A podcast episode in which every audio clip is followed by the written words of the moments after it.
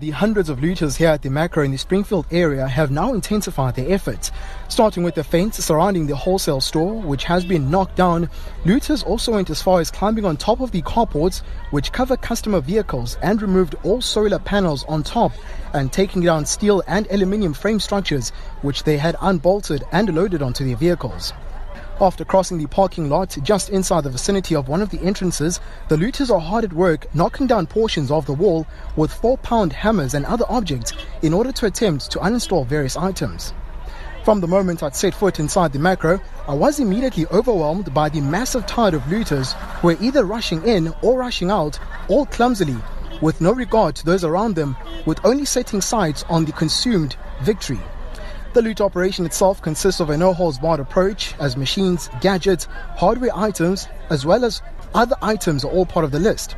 Looters had even climbed to the top of every shelf housing items, some as high as 2 and 3 meters, just to take them apart as well. Amidst the marketplace like chaos with bumping and pushing, I was immediately stopped in my tracks by a sharp smell of paint chemicals and various combination of other unknown possible gas elements. Looters also stopped momentarily, while some shouted from deep within the store that it's just gases, to which they immediately paid no attention and commenced with the mission at hand of looting. The brazen and bold nature of these looters here at Makro has reached the extent where children and mothers are now part of the looting.